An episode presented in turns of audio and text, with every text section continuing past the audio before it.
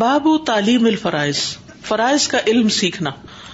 وقال اقبت ابن عامر تعلم قبل الظانین یعنی الذین یتکلمون بالظن بن عامر نے کہا کہ گمان سے باتیں کرنے والوں سے پہلے پہلے دین کا علم سیکھ لو یعنی جو رائے اور قیاس سے فتویٰ دیں اور قرآن و حدیث نہ جانتے ہوں نہ علم حاصل کریں صرف اپنے خیال کے مطابق تقسیم شروع کر دیں تو وہ ٹھیک نہیں ایون اگر آپ نے پڑھ بھی رکھا ہو تو جب تقسیم کرنے لگے تو دوبارہ سے ریفریش کر کے یا پھر جو بہت ماہر لوگ ہوں اس علم کے یا جو اس فیلڈ کے اسپیشلسٹ ہوں ان سے مشورہ کر کے پھر تقسیم ہونا چاہیے تو یہاں اس کال کے اندر ایک بڑی اہم بات بتائی گئی ہے اور وہ کیا ہے کہ قرآن اور سنت سے آگے نہیں بڑھنا چاہیے ہماری جو رائے ہے اپنی یا اسکالرس کی کسی بھی اسکالر کی صرف اگر کوئی رائے ہے تو اس رائے کو قرآن کی آیت پر ترجیح نہیں دے سکتے یا حدیث کے اوپر فوکیت نہیں دے سکتے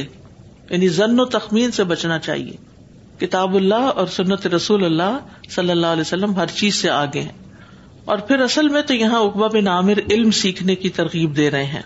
کہ قرآن و سنت کو جانے حد ثنا موس ابن اسماعیل حد ثنا وحیبن حد ثنا ابن تاؤس ان ابی ہی ان ابی حرت کالا کالا رسول اللہ صلی اللہ علیہ وسلم فن ذن اکزب الحدیث بن تاؤس بیان کرتے ہیں کہ ان سے ان کے والد نے اور ان سے ابو حرارا رضی اللہ نے بیان کیا رسول اللہ صلی اللہ علیہ وسلم نے فرمایا بچو تم و اور گمان سے فن ان کیونکہ گمان یعنی بدزنی اکزب الحدیث سب سے جھوٹی بات ہوتی ہے یعنی یہ آپ کے اپنے خیالات ہوتے ہیں من گڑت اس کا حقیقت سے کوئی تعلق نہیں ہوتا ولا ولا تجسس ولا ولا تدابر و عباد اللہ اخوانہ آپس میں ایک دوسرے کی برائی کی تلاش میں نہ لگے رہو اور تجسس نہ کرو نہ ایک دوسرے سے بغض رکھو اور نہ پیٹ پیچھے کسی کی برائی کرو بلکہ اللہ کے بندے بھائی بھائی بن کر رہو یہاں پر امام بخاری نے باب کو اس حدیث سے مزید فورٹیفائی کیا ہے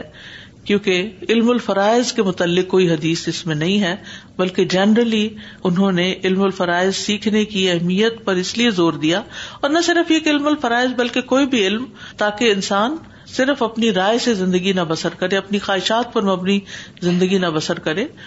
اور پھر اس کے ساتھ ساتھ کچھ اور اخلاقی ہدایات بھی ہیں اس حدیث کے اندر کیونکہ آپ دیکھیے کہ بہت دفعہ ہم قانونی پابندیاں تو کر لیتے ہیں لیکن اخلاقی پابندیاں اپنے اوپر نہیں ڈالتے ٹھیک ہے ہمیشہ یاد رکھیے دین کے تین بڑے اہم حصے ایمان اسلام اور احسان اگر ان تین کے اندر رہ کے آپ چیزوں کو دیکھیں گے سوچیں گے تو دین مکمل اسی وقت ہوتا ہے یہ جو آتا نا قرآن مجید میں یادین امن اد خلوف سلم کا فتح اے لوگ جو ایمان لائے دین میں پورے کے پورے داخل ہو جاؤ یعنی ایمان بھی ہو اسلام بھی ہو اور احسان بھی ہو ایمان کا تعلق کیا وہ جو ارکان ستہ ہے آمن تو بلّہ و ملائی کتی و کتبی و رسولی و لوم و القدری خیری و شرری و الباس باد الموت یعنی چھ چیزیں جو ہیں اور اسلام میں کیا آتا ہے شہادتین نماز روزہ حج زکات ٹھیک ہے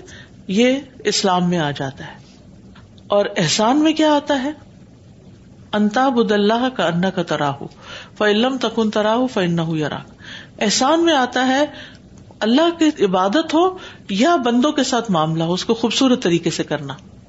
جیسے میں غور کر رہی تھی کہ جیسے سورت البکرا ہے نا ابھی پڑھائی چکے اور تھوڑے عرصے میں پڑھائی اور ساری سے گزری ہو تو بالکل کیفیت ہی اور ہے اور وہ ساری چیزیں ایسے آنکھوں کے سامنے آ جاتی تو اس میں اگر ہم دیکھیں تو اس کا جو پہلا حصہ نا وہ ایمان سے متعلق ہے جس میں متقین کفار منافقین ایون جو بنی اسرائیل سے متعلق بھی چیزیں آتی ہیں اس میں عقائد ان کے جو ہیں ان کی خرابی کے اوپر بحث ہے پھر اس کے بعد یا الزین امن و کہ جہاں سے شروع ہوتا ہے وہاں سے اسلام آ جاتا ہے احکام آ جاتے ہیں حلال حرام کے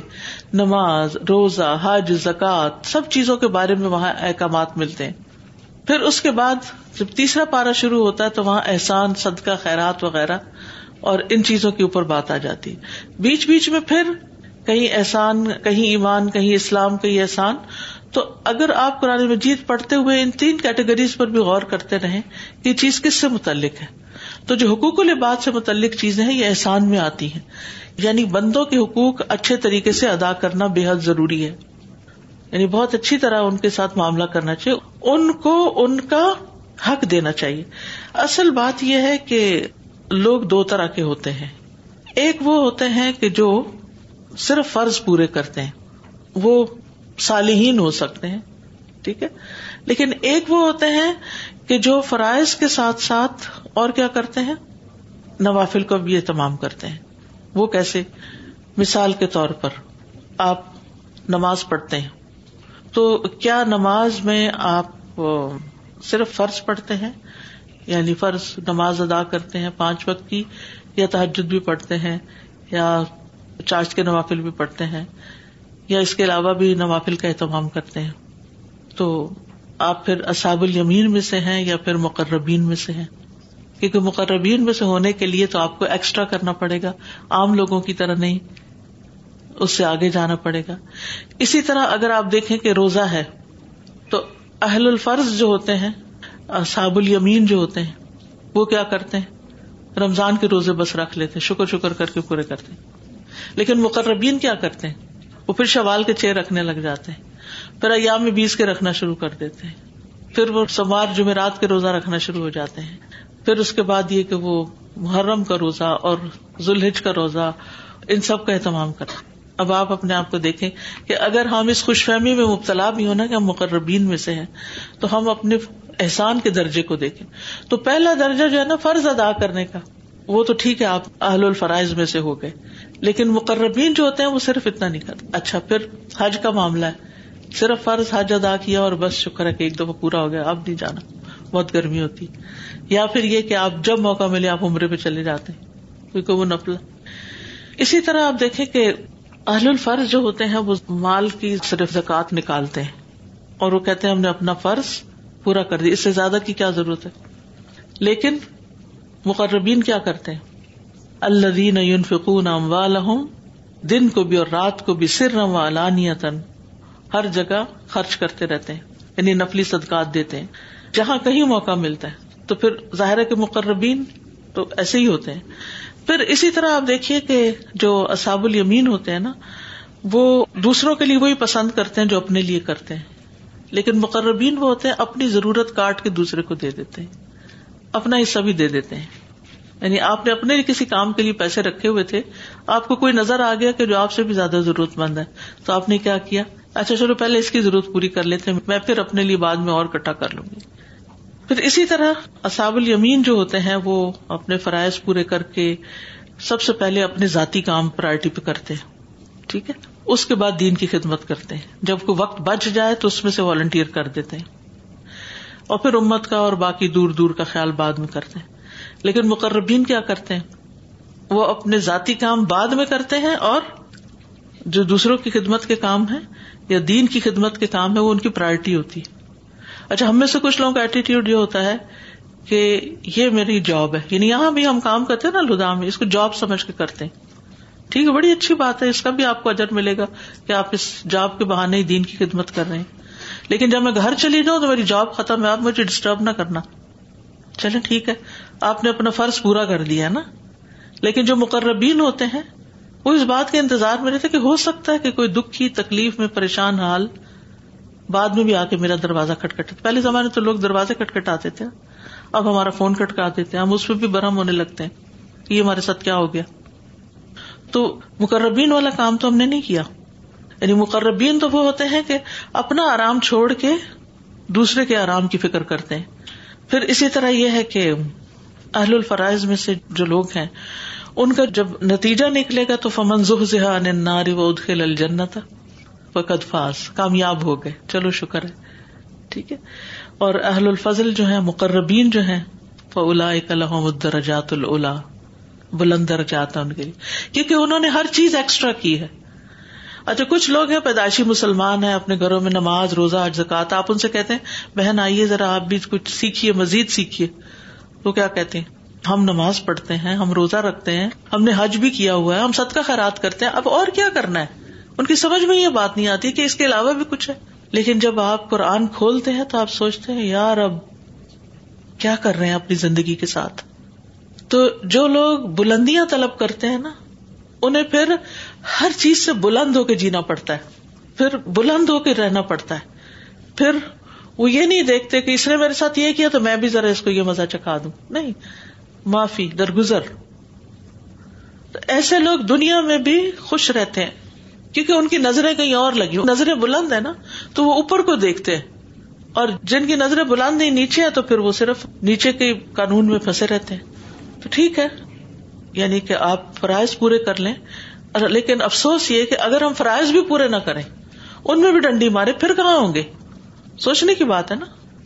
ہمارا تو مشکل یہ ہے کہ فرائض بھی نہیں پورے کرتے اور یہ جس علم کا نام علم الفرائض ہے اس کے بارے میں تو نہ خود کو اویئرنیس ہے پوری اور نہ کسی اور کو دیتے پھر اپنی خواہشات اپنی پسند اپنی ناپسند اور کبھی میں سوچتی ہوں نا کہ انسان اپنی زندگی میں اتنی چھوٹی سی چیز بھی کسی اور کو نہیں ہاتھ لگانے دیتا کہ یہ بندہ مجھے پسند نہیں ہے اس کو میں کیوں دوں میں اس کو کیوں نہ دوں لیکن مرنے کے بعد تو آپ کی پسند کوئی رہ ہی نہیں جائے گی وہ تو اللہ نے دلوانا جس کو دلوانا تو کیوں نہ اپنی زندگی میں اپنے لیے بلند درجوں کے لیے این ایکسٹرا مائل لیکن فلت من الاولین خلیل اللہ الاخرین پہلو میں بہت ہے سبحان اللہ صورت الواقعہ میں اللہ تعالیٰ نے پہلو کی جو تعریف کی کہ سابقون اور مقربون جو ہے پہلوں میں بہت ہیں کلیل اللہ بعد والوں میں بہت تھوڑے ہیں کلیل اللہ ایسی مثالیں کہاں ہیں اللہ ہمیں کچھ کرنے کی توفیق تو آپ نے کیا فرمایا ولا تحسسو ولا تجسسو ایک دوسرے کی برائی تلاش کرنے میں نہ لگے رہو تجسس مت کرو اب یہاں پر دو لفظ آئے ہیں دو لفظ حدیث کو میں شروع سے پہلے لوں آپ نے فرمایا کم و زن تم زن سے پرہیز کرو یعنی گمان سے بچو کیونکہ گمان سب سے جھوٹی بات ہوتی ہے یعنی انسان کے ذہن میں جو دوسروں کے بارے میں خیالات آتے ہیں نا تو اس میں کبھی وسوسے بھی شامل ہو جاتے ہیں شیتان کا ڈالا ہوا شر بھی شامل ہو جاتا ہے ضروری نہیں کہ سب جو آپ کسی کے بارے میں سوچ رہے ہو بالکل ٹھیک ہو ہنڈریڈ پرسینٹ ٹھیک نہیں ہو سکتا اس لیے اس کے اوپر بیس نہ کریں اپنے عمل کو اور کچھ گمان تو ہوتے ہی گناہ ہے اور پھر ولا تحسس ولا تجسس تحسس اور تجسس میں تھوڑا سا فرق ہے تجسس کا لفظ تو آپ نے اردو میں بھی پڑھا ہوگا اور جاسوسی کے معنوں میں آتا ہے کہ جاسوسی نہ کرو اور تحسس تحسس جو ہے یہ کسی کی برائیوں کو ڈھونڈنا تجسس سے ذرا کم ہے کیونکہ تجسس میں جیم کا نقطے کا اضافہ ہو گیا نا ہے دونوں ایک ہی طرح کے کام تحسس حص مطلب حص لگانا تو تجسس یہ ہوتا ہے کہ آپ کسی دوسرے کے لیے کسی کی باتوں کو معلوم کر کے اس تک پہنچائے تحسس یہ ہے کہ اپنے لیے معلوم کریں پھر اسی طرح یہ ہے کہ تجسس جو ہے پوشیدہ باتوں کو ڈھونڈنا کسی کی برائیوں کو برے امال کو اور تحسس جو ہے ظاہری ظاہری امال کو چننا اور دونوں بہت ہی قریب المانا بھی ہے تو ظاہری چیز کی کریت تحسس پوشیدہ چیز چھپی ہوئی چیز کی کریت تجسس تحسس کا لفظ جو ہے نا حص سے ہے تو حص کا مطلب ہوتا ہے کسی کی حرکات یا جو وہ کر رہا ہے نا اس سے آپ اس کا اندازہ لگا لیتے ہیں کہ وہ وہاں گیا تھا وہ یہ کر رہا تھا وہ بیٹھا تھا اسے یوں دیکھ رہا تھا اس کے منہ کے تاثرات یہ تھے تو اس کا یہ مطلب ہے کہ وہ یہ سوچ رہا تھا ٹھیک اور تجسس جو ہے وہ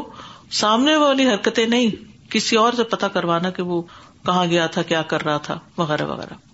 یعنی جو چیزیں ٹٹول کے ذرا ڈھونڈ کے کسی کی کوئی فون لے کے اس سے پڑھنا کسی کی کتاب ڈائری لے کے وغیرہ وغیرہ پھر ولا تباغزوں ایک دوسرے سے بغض نہ رکھو یعنی دل کے اندر میل نہ رکھو ولا تدابر اور نہ ہی ایک دوسرے کی طرف پیٹ پھیرو منہ موڑ کے نہ بیٹھو منہ موڑ کے بات نہ کرو فیس کرو سامنے سے بات کرو کیونکہ جب انسان کے دل ایک دوسرے سے دور ہوتے ہیں نا تو پھر رویوں میں بھی دوری آ جاتی لیکن رویے خود ہی ٹھیک ہو جاتے ہیں اگر دل قریب ہو پھر انسان منہ موڑ کے نہیں رہتا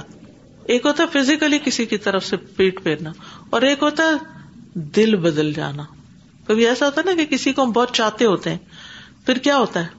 اس کی طرف سے ہمیں کوئی تکلیف پہنچتی ہے تو پھر ہم کہتے کہ وہ دل سے اتر گیا تو تدابر میں دونوں چیزیں آتی ہیں یعنی ملاقات کے وقت بھی آپ کسی کے پاس بیٹھے تو توجہ سے بیٹھے یعنی کہ کوئی سامنے آپ کے بیٹھا ہوا اور آپ یوں کر کے بیٹھے ہوئے کہیں اور دیکھ رہے ہیں دس از روڈ کھانے کی میز پر بیٹھے تو آپ اپنے خیالوں میں بیٹھے ہوئے ہیں تدابر کا مطلب ویسے تو پیٹ پہننا ہوتا ہے لیکن اگر آپ موبائل اٹھا کے سیل اٹھا کے اس کو دیکھنا شروع کر دیتے ہیں اس کا مطلب آپ نے اس سے منہ موڑ لیا اس کو تو نہیں دیکھ رہے جو آپ کے سامنے بیٹھ کے کھانا کھا رہا ہے فیملی میں الاؤ ہی نہیں ہونا چاہیے چاہے باپ ہو چاہے ماں ہو چاہے کوئی بھی ہو کہ وہ کھانے کی میز پر یا اکٹھے بیٹھنے کے وقت چاہے وہ تھوڑا سا ہی وقت ہو کہ وہ اور کسی چیز کے شغل میں لگے لا تدابرو ایک دوسرے سے بے رخی مت کرو بیسیکلی بے رخی کمانا ہے اور دل سے بھی ایک دوسرے کو برا نہیں سمجھو دل میں پھر وہ بدگمانیاں نہ ہو اور ایسے احساسات نہ ہو ایسی چیزیں نہ ہو تو اس چیز سے ہمیں منع کیا گیا ہے باب قول نبی صلی اللہ علیہ وسلم لا رسو ما ترکنا صدقہ نبی صلی اللہ علیہ وسلم نے فرمایا کہ ہمارا کوئی وارث نہیں ہوتا جو ہم چھوڑتے ہیں وہ سب صدقہ ہوتا ہے یعنی امبیا علیہ السلام جو ہیں وہ صرف علم کا صدقہ چھوڑتے ہیں علم چھوڑتے ہیں اپنے پیچھے علم کی میراث چھوڑتے ہیں وہ کیا نہیں چھوڑتے مال وغیرہ جو ان کا مال ہوتا ہے وہ ضرورت مندوں میں جیسے ہو تقسیم کر دیا جاتا ہے لیکن یہ ہے کہ اس کو باقاعدہ اگر جیسے زمین ہے یا کوئی ایسی چیز ہے تو اس کو ان کی بیوی یا بچوں کے اندر باقاعدہ ڈیوائڈ نہیں کیا جاتا جیسے آپ ورثے کے سارے قانون پڑھے ہیں نا کہ بیٹی کو اتنا ملے گا بیوی کو اتنا ملے گا پیغمبروں کی جائیداد ایسے نہیں تقسیم ہوتی نہ امبیا کسی کے وارث ہوتے ہیں نہ ان کا کوئی وارث ہوتا ہے ان کی وراثت اللہ کا دین ہوتا ہے اور اس میں ساری امت شامل ہوتی ہے تو اسی لیے امبیا کرام کی گھر والوں پر وراثت کو حرام کیا گیا ہے تاکہ انہیں یہ نہ خیال آئے کہ یہ جمع شدہ مال جو ہے یہ ان کی میراث ہے کیونکہ یہ بھی ہوتا ہے نا کہ جس کے پاس بہت مال ہوتا ہے نا تو جو وارث ہوتا ہے نا وہ اس کی موت کی تمنا کرنے لگتے ہیں یہ کب دنیا سے جائے تو اس کا مال مجھے مل جائے اس لحاظ سے مال کتنی خراب چیز بھی ہے نا کہ لوگوں کو آپ کے مال سے زیادہ محبت ہے آپ سے محبت نہیں جو لوگ دنیا کی محبت میں مبتلا ہوتے ہیں وہی یہ چیزیں کرتے ہیں جو دین کی خاطر ایک دوسرے سے محبت کرتے ہیں ان کو تو یہ بھی نہیں پتا ہوتا بعض اوقات کہ دوسرے کے پاس کتنا ہے اور کتنا نہیں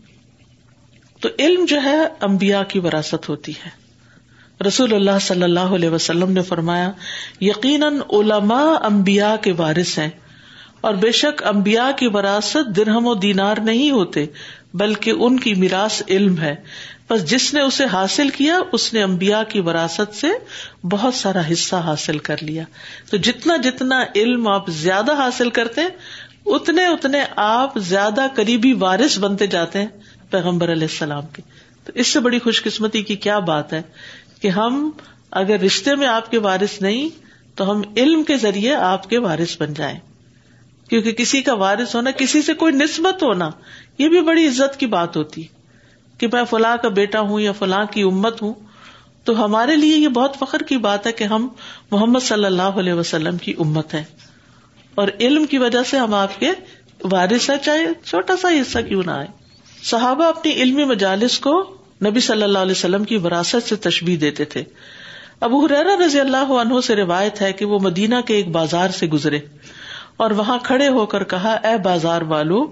تمہیں کس چیز نے آجز کر دیا انہوں نے کہا اے ابو ہریرا کیا بات ہے انہوں نے کہا کہ وہاں رسول اللہ صلی اللہ علیہ وسلم کی میراث تقسیم ہو رہی ہے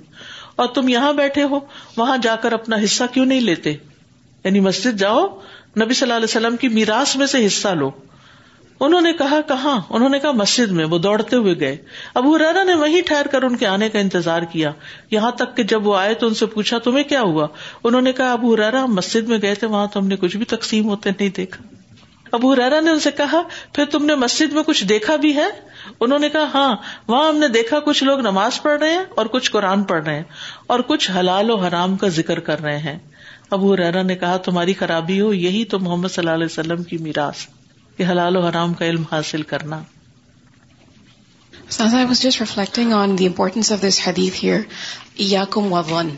negative assumptions about people even when it comes to the matters of inheritance these verses pertaining shares of inheritance we mostly focus on what other people did with their wills and how much leave behind for others what we don't think so much about ourselves what are we doing we have are we fair distribution of what have currently Have we given the right kind of advice to our heirs? Because with wasiyah, eh, to do with mal, but also advice. Yes. So do we talk about these matters with our family members? And do we harbor good suppositions of others? Or do we just think negatively? Because you know, to be able to say the right thing right before your departure or close to the departure from this world, it's a big blessing from Allah. But it can only happen if it is your your thought process is sound you stay away from negativity on a regular basis while your health make the right choices so haunt guard your thought اور خاص طور پر جب عمر زیادہ ہوتی جاتی ہے نا تو چھوٹی چھوٹی باتوں کے بارے میں بھی انسان بہت ٹچی ہو جاتا ہے ایک بندے نے زندگی بھر آپ سے احسان کیا ہوتا ہے اولاد ہی صحیح اور ذرا سے ان کی طرف سے کوئی کمی بیشی ہو جائے تو ان سے بھی انسان ناراض ہو کے بڑھ جاتا ہے اسی لیے اللہ نے ماں باپ کو بھی حق نہیں دیا اللہ ہم سے ہمارے لیے ہمارے ماں باپ سے زیادہ مہربان ہے اس نے ماں باپ کے ہاتھ میں بھی نہیں چھوڑا کہ وہ تقسیم کرے کیونکہ بہت سے والدین دیکھے گئے جب اولاد ان کی مرضی کے مطابق کام نہیں کرتی وہ کہتے تم آگ کو حالانکہ ان کے پاس یہ حق نہیں ہے کسی کو آگ کرنے کا ہمارے دین میں آگ کرنا کوئی چیز نہیں کوئی کسی کو حق سے محروم نہیں کر سکتا ٹھیک ہے السلام علیکم وعلیکم السلام I have two my first question is how can we fight in selves like having suspicions of other people like what are you key do so that we can stop ایک تو یہ ہے کہ اوور آل اپنے mind کو یعنی train کریں positive thinking کے لیے اور اپنے آپ کو کسی اچھی ہیلدی ایکٹیویٹی میں مصروف رکھیں دوسرا یہ کہ دوسرے کے بارے میں اس کی جو اچھی چیزیں ہیں ان پہ نظر ڈالیں مثلاً اگر کسی نے آپ کے ساتھ برا کیا تو بار بار وہ سوچنے کی بجائے یہ سوچے کہ اس نے میرے ساتھ کس کس موقع پر اچھا بھی کیا ہے اس کے اندر کیا خوبیاں ہیں پھر یہ ہے کہ اگر کوئی غلط کام کر رہا ہے اور واقعی اس کے اندر خرابی ہے اور آپ کی تھنکنگ بار بار پھر اس کے بارے میں بری ہو جاتی ہے تو پھر اپنے آپ کو وہاں پر رکھ کر دیکھیں کہ اگر میرا بھی یہی بیک گراؤنڈ ہوتا اور میری بھی ایسی تربیت ہوتی تو پھر میں بھی شاید ایسا ہی کر رہا ہوتا سبحان اللہ اللہ اللہ اشد استخ فروقہ و اطوب اتوب السلام علیکم و رحمۃ اللہ وبرکاتہ بسم اللہ الرحمن الرحیم والعصر ان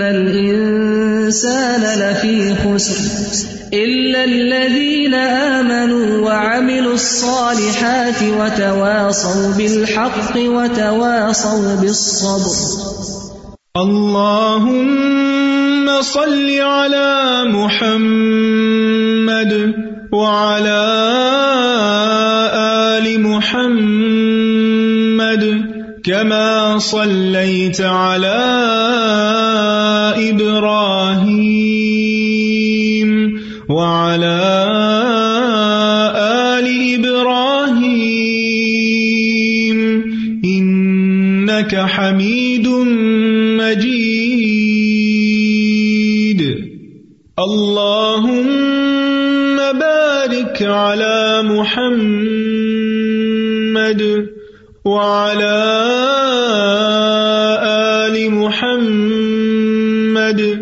كما باركت على إبراهيم وعلى آل إبراهيم إنك حميد